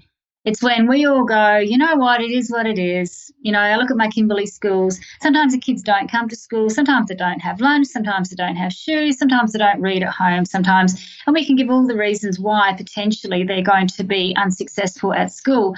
But when you say to your staff and you all say to each other, hey, it is what it is, but between the hours of nine and three, we will do our absolute best. Something quite magical can happen, particularly with explicit instruction, because people start to get good at it and success breeds success when you see what you, you know, the children can do. I'll talk to principals and they'll say, wow, those kids at that school you are involved with, they are amazing. Yeah, they are. You know, and it shouldn't be surprising but because it's from a low socioeconomic area, sometimes people think, oh, well, gee, those kids are doing so well. They should be. These kids are now uh, winning scholarships to go to schools with a gifted program. They're winning scholarships to go to private schools because they are so good. And what have we done? We've fixed up the surface level knowledge. That's what we've done. We've got them really good at reading, really good at writing, really good at doing maths. And now they can take on higher order problem solving really well. Fantastic. And you said you're you're moving more into working with secondary schools. Yeah. Does it look very different what you do in secondary schools? What I do know doesn't look any different at all, but secondary schools, it's nice to go back to a secondary environment. That's where I've, I've spent most of my time in kindergarten over the last 10 years, Ollie. So being back in secondary is, is good. And, you know, I actually go back to my very own high school, the one I went to, and I sit in my science room and it's really creepy because nothing's changed. I feel these floods of emotions. I love going back there for that reason. Look, it's I would say that for secondary teachers, it's a harder sell because they they've finessed what they're doing. Secondary teachers go, oh, I couldn't possibly teach explicitly. I've got so much to get through, so much curriculum to get through. And I go, well, you know, how much of that do you think they're actually retaining? And the answer is not very much. So, what does it look like to me? I go in as a coach, I demonstrate when I can. I'm learning an awful lot about secondary maths right now. I might not be an expert in maths, and I know I'm not an expert in maths, but I can see when the lesson goes pear shaped. I can see when there are too many. So the teacher will introduce some concepts to do with angles, and we'll do angle one, angle two, and then by the time we moved on to angle three, the kids are all, you can just tell it's too much, like stop, mm. stop there. So I've got a sense of how it could go. I think at the moment I've got enough teachers who are really good at it to staff one high school in Western Australia. So they're split amongst seven or eight high schools, but gee, they're good. And they're not all beginning teachers. But if you've been teaching a long time, it is so hard to disavow yourself of trying to elicit from the students. So I'll watch a lesson and the teachers will go, okay, who can tell me what they know about magnets? Well. Some know a lot, some know nothing, some don't even respond. So getting teachers away from that idea, and that's their teacher training. And so I guess the longer you've been teaching, if you've been doing it that way, the longer you expect to keep going that way. So it's hard sometimes to change teachers' practice, I think, in secondary. And and when we're talking about kind of improving reading and writing in secondary mm. schools, do we need to create a designated like literacy class that's separate from English so that they can kind of tackle those challenges there and then work more on the kind of ideas within English? Or is this something you generally support English teachers to incorporate into their general practice and, and, and just, okay. just more generally? I think you need to look at your context. So, initially, I'm always mindful that sometimes explicit instruction is lots of myths. And one of the biggest myths, it's just for those kids, whoever those kids are, whether they're second language learners, whether they're Aboriginal, whether they're from a low socioeconomic area. People are very quick to go, no, no, we don't need it here. We do inquiry based learning in this school. And I go, well, you hopefully you do some explicit instruction too. But there's this idea of just saying it's for the low achievers. And so the first couple of high schools I worked with had to do explicit instruction because their kids couldn't read and write very well. My husband is a secondary teacher. He has got kids in his year seven class who cannot read. So we have to do something about those students. So when I look at models that work really well, and there's a number of them in Perth that do it exceptionally well, they work out you know, each year they give some tests to the kids when they come into the school and they kind of work out what sort of hand life has dealt them. And then they go, okay, it is what it is. So we have a bunch of kids who can't read at all. We need something for them. So they will probably use a highly scripted program like corrective reading. Then they'll say there's a next bunch of kids who aren't so, they can read, but they're not so great at other things. So the primary issue is if they can't read, we need to teach them. So the next bunch can read, but they're not so great. For those students, they were getting a diet which was partly direct instruction, partly explicit instruction. And they were getting that across science, maths, HASS, English, all learning areas in some schools. Then we started metering it out, if you like, within more of a mainstream context. So I wouldn't want it to be labelled as something that you just did with kids who were behind, but you will teach more in less time if you teach explicitly. And if the kids are behind, what we're trying to do is to move them as quickly, as closely up to their peers as possible. So I've got teachers in, in schools who are doing a fabulous job in mainstream English. And what they're having to do in mainstream English is to say, look, here we are in year seven, and we've got a bunch of kids who can't write sentences. We've got a bunch of kids who have got terrible vocab. We need to work on vocabulary. So they've started doing some things like daily review that include revision of concepts they've taught in class, as well as core literacy skills. So if you want kids to write a persuasive essay, there are so many sub skills involved there. And most schools that I work with now are saying, right, year seven, year eight, that's a good opportunity to bed down those sub skills. Let's make sure they can punctuate, they can write good sentences, they can write a basic essay. And then when we get to nine and 10, we might be able to focus on something different. Good stuff.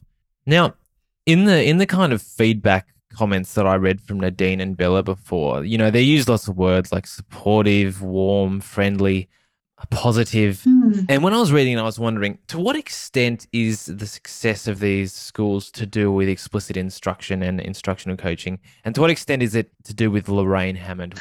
is is it just something that is this just something you're really good at, Lorraine? If I think about the things that I love doing the most, I had a job for a while when I was just got out of teaching and I like four years teaching under my belt, which is ridiculous. And I became an advisory teacher. And so that was one of my favorite jobs. And I would go and advise. And I think I've got good people skills. Is it possible to have other people do it? Absolutely. I work with a magnificent teacher who's much younger than me, and she is incredibly good at this as well. What we have in common, apart from I think being basically nice people or having a good bedside manner, which is critical, is we have a high level of content knowledge. So when I sit down with a teacher, they will think, okay, no matter how I react to Lorraine, she actually is better at explicit teaching than I am. She will come and demonstrate with my kids. And I go into some Kimberley classrooms where, you know, the behaviour is pretty racy. I don't know those kids at all. English is not always their first language, but I can get them to do what I need them to do because my instruction is so strong. And obviously, I'll, I'll smile at them a lot. When I work with those teachers, they will go, okay, she can do this. So I think that earns you a little bit of respect too. I've worked with different people who've been coaches, and I think if I go back to sort of another Damascus moment that I had when I was first a teacher, there's this incredible researcher called Dr. Dr. Kerry Hempenstall, and he's one of my favourite people in the world. And he he belongs to a DDOLL network that I'm involved in, and it clogs up my inbox every day. And I listen to what he says, and he gathers up research. He's a real bowerbird. He's fantastic. And I remember going to a professional development session that he ran, and he literally had 500 transparencies and an overhead projector. And it was early in the school year. It was in uh, February. It was hot as hell, and it was revolting. This this this venue was terrible. There was no air conditioning, but everything he said just resonated with me. And I would have I don't know, I would have gone to the moon and back with him because I just thought it was incredible. So I think that if someone has something that you want, I think that you will be very tolerant if perhaps they don't necessarily have the best bedside manner. And I've sort of made a career out of bothering people. So if I'm really interested in something, I will bother people. I, have bothered John Hattie. I've bothered all these people. Poor John Hattie, you know, it's like, I really want to meet you. And when, he, when I eventually got to meet him, he brought all his friends with him. He thought I was a stalker, I'm sure. But, you know, I think that you go to the source, you find the person who's going to help you in your journey. So if I can be that person, I think that people will put up with a lot of other, put up with bad bedside manners if someone has it. So there are a number of coaches that I work with in WA who are very good, and many of them are beginning teachers. They're just extremely good at what they do. And that, that earns them respect, I think. Hi, Lorraine. It's David here. Been Hi, waiting David. with bated breath for an hour and a half to ask you this. so, as I read your article, I noticed a pretty clear parallel between the coach teacher relationship and the teacher student relationship. Mm. And I'm wondering if there are any insights or applications of the instructional coaching model that teachers could actually apply when giving feedback to their own students. Well, it's interesting that you say that. I, I, kind of I reflect on that because sitting right next to me is a whole bunch of essays I've just had to mark for my uni students. So I would say it's exactly the same. I will always err on the side of positive. I always I give a lot of feedback. So one of my assignments for my students involved them either writing an essay or videoing in themselves. And if they went to the trouble of videoing themselves, I gave very, very detailed feedback on their video. So I think, yes, it's about honouring whoever it is you're actually working with, whether it's a student or whether it's a teacher in a classroom. I choose my words carefully.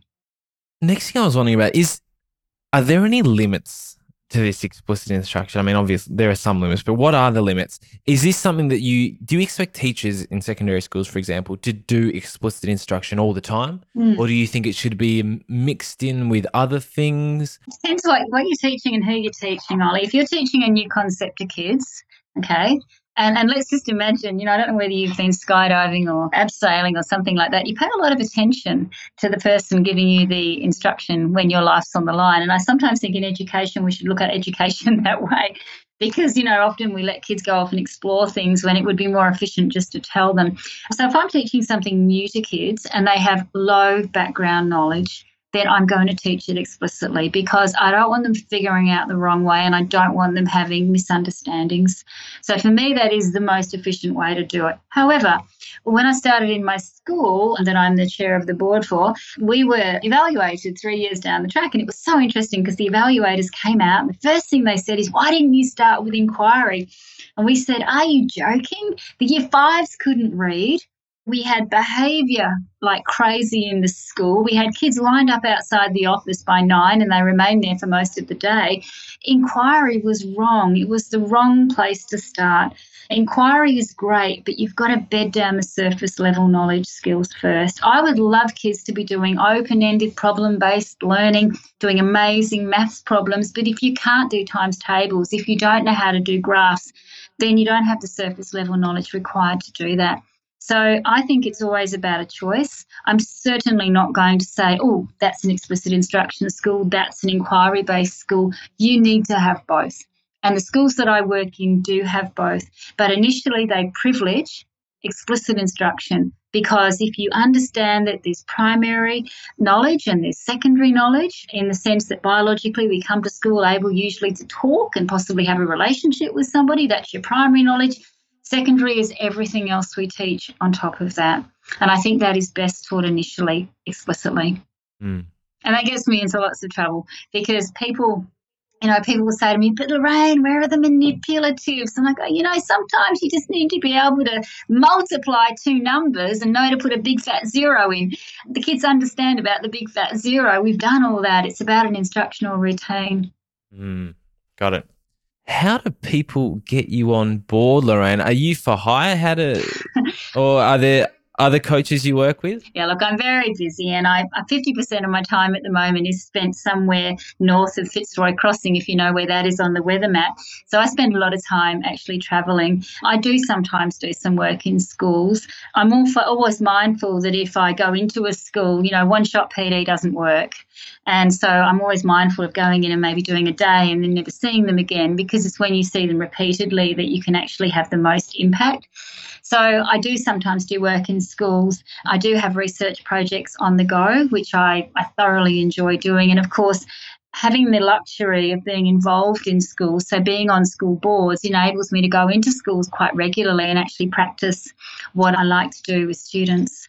Are there others like you, for example, yes. in Australia or yes. other countries? If, if people want to find explicit instructional coaches that are going to work with their school, where do they go? Well, I think that they need to go to high performing schools. And I work with some incredible principals who have been doing this now for quite some time. So you might engage with a school principal who's a high performing principal. How do you know that? Because their data often defies their postcode. If I'm, I wouldn't be inundated, but I'd be happy to put people in touch with some of these principals. I work with a bunch of teachers who are fabulous at this as well. And I have a steady stream of people who come to Western Australia to go into these schools to actually have a look and see for themselves. And that's a critical first step because you might, as, a, and as an administrator, think, yeah, I really want to do this. And you've got to come and see what it looks like to see whether it actually is what you want. Because if, it, if it's what you want, you need to have a good understanding of what the end game looks like, because that's not where you'll start. You'll start and it'll be quite slow for a while. And some of the schools that I work in, Ollie, they're, they're well oiled machines. They've been doing it for eight years. They're really, really good at doing it, very smooth and automatic. And when you watch it, it's like, wow, half the time people don't know what they're looking at. You know, you're looking at the PowerPoint slides, you're looking at what the kids are doing on the whiteboards. All these things just happen seamlessly. Great. We might move into some some closing questions now, Lorraine. Yeah, So first one is what advice would you give to your first year, and we'll split this into two parts, your first year teacher self and your first year researcher self. My first year teacher self, gosh, I was full of enthusiasm. I'd, I'd remind myself that you can't love them to literacy, Ollie. As much as you try, you can't love them to literacy. And I would remind my beginning teacher self about my my blind spot. The fact that, and, and you have it as well, you're good at maths, but I'm not that great at maths, okay? So don't assume that I'm good at maths. I would do terrible things in my first year of teaching where I would circle an error and I would think that just by circling it and writing the word spelled correctly above it, that somehow that would become emblazoned on your brain and you'd remember forever. I didn't have a high level of knowledge in terms of teaching spelling and reading. I went back to uni as quickly as I could to learn all that knowledge. So I think that too often you start as a first year teacher and you assume that because you're really good at it, they'll be really good at it, and they're not. So that would be my advice to my first year out self. Uh, as a first, as a beginning researcher, you got to have a something. Got to have a something. If you're going to work with schools, I get the opportunity to work with lots of schools because I have a something to give them. So for me, it was a beginning reading program that I did for my, I used for my PhD and my master's. So I knew it really, really well. So it was something I could deliver professional learning on. Go into a school and actually I could help them to turn around literacy very quickly. So having a something, I think, is absolutely critical because then schools want to work with you. If you don't have a very clearly defined notion of what I'm good at, I know what I'm good at and what I'm not good at, and I stick with what I'm good at. So I go down the rabbit hole in terms of what I do, but but but I do it well. I don't try and do what other people do. So if you came to me and said, "Look, Lorraine, how about we do some research on cooperative learning in my school?" I'd say, "Well, I don't know enough about that to do it. This is what I do." So you stick to what you do well. Great advice. Next question. What's your information diet like? What do you read? Who do you follow on Twitter? Who you think is really worthwhile following? Are there any email lists you're into? Uh, what's your information diet? well, I, I belong to the, the DDOLL group, which I would thoroughly recommend to you. And I'm also involved in Spell Talk, which is a list server from the US. And the reason I love those is because over the last, I don't know how many years they've been going, but over all the time that I've been involved with them, it has enabled me to connect with some of the best researchers in the world. So I've got a new PhD student, so we cheekily put up a, an email asking a question, and we got a response from one of the leaders in America on spelling. And I said, Look at that. How great that? So I wander quite a lot of time in the morning sorting through all those emails.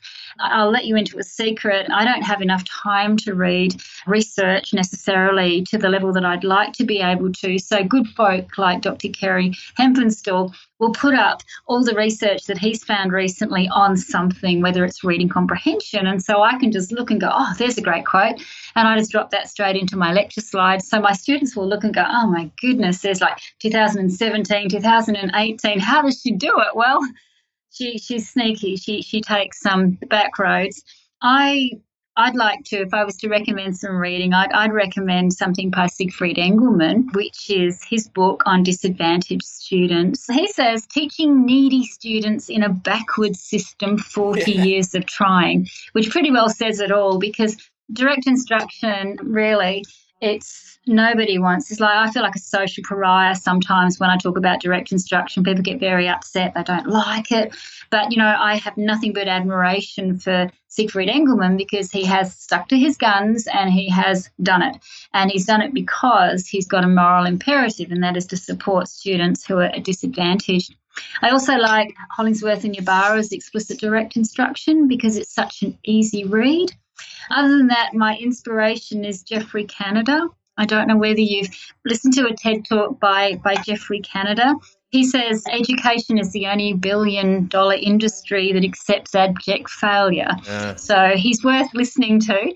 He's also appeared in Waiting for Superman, which is a fabulous documentary if you haven't seen that, which looks at the uh, results of American children and in terms of whether you would go to a, a charter school or whether you would go to a public school. And if you want to go to a charter school and too many kids want to go to a charter school, you go into a lottery. And for me, that's quite a good analogy because I think that education sometimes is a lottery. I often meet people and they go, Oh, yeah, I'm moving into this suburb. And I go, Oh, which school are you going to send your kid to? And I go, No, not that one. No, no, no. Go to the one down the road. The one down the road is a high performing school, but how would you know that as a parent, Ollie? You wouldn't. It's very, very hard. I think it's hard for parents to know where to send their children to school. Oh, oh we'll link to all those things in the in the show notes clearly. And what's next for Lorraine Hammond? Well, I'm going to carry on doing what I'm doing with secondary schools. I've got 70 teachers coming in on a Saturday, if you please, for a free session that's run with me and also a charitable organisation that I do some work with called the Fogarty Foundation in WA. So everyone's coming in on Saturday to uni for a sharing session because one of the challenges for secondary teachers is how to generate those lessons. And so we pulled together four teachers who are going to lead a session, and I'm going to get some teachers in their learning areas to come together and to design some PowerPoints together. So we're going to have that sharing session, and I'm quite looking forward to that. So I sort of just feel like the the ambulance at the bottom of the cliff when it comes to this kind of teaching because too often I'll do the PD and people go, Wow, why didn't I know about this when I was at uni? Why is this the first time I've heard about cognitive load? Like, is this not the most important thing for people to know about as a teacher?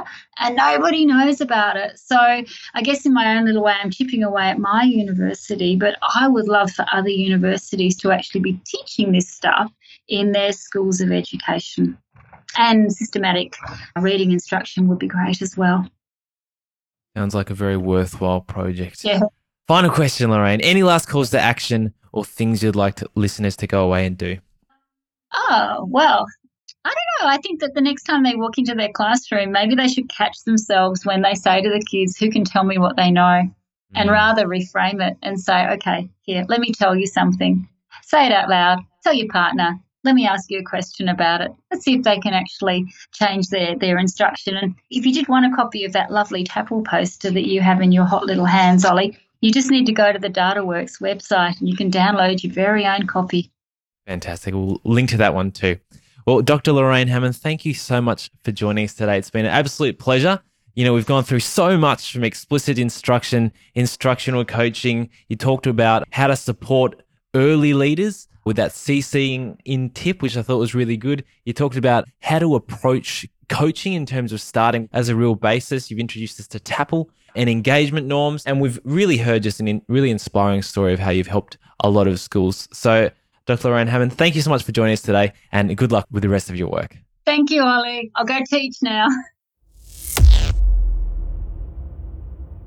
Thank you for joining us for this episode of the ERRR podcast with Dr. Lorraine Hammond. As always, you can find show notes with links to all the resources that were mentioned at ollielovell.com.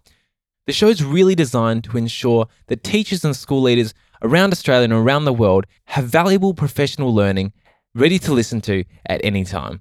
So if as you were listening today you thought, oh, I know X person, I think they'd really enjoy this podcast, then please send them a link. If you've got any suggestions for future guests you'd like to hear on the ERRR podcast, I'd love to hear from you. Or if you've got any questions, comments, thoughts, or reflections on this episode or any other ERRR episode, then please, please, please drop me a line via Twitter or email. Thanks for your time and listening today. Have a wonderful week, and until next time, keep learning.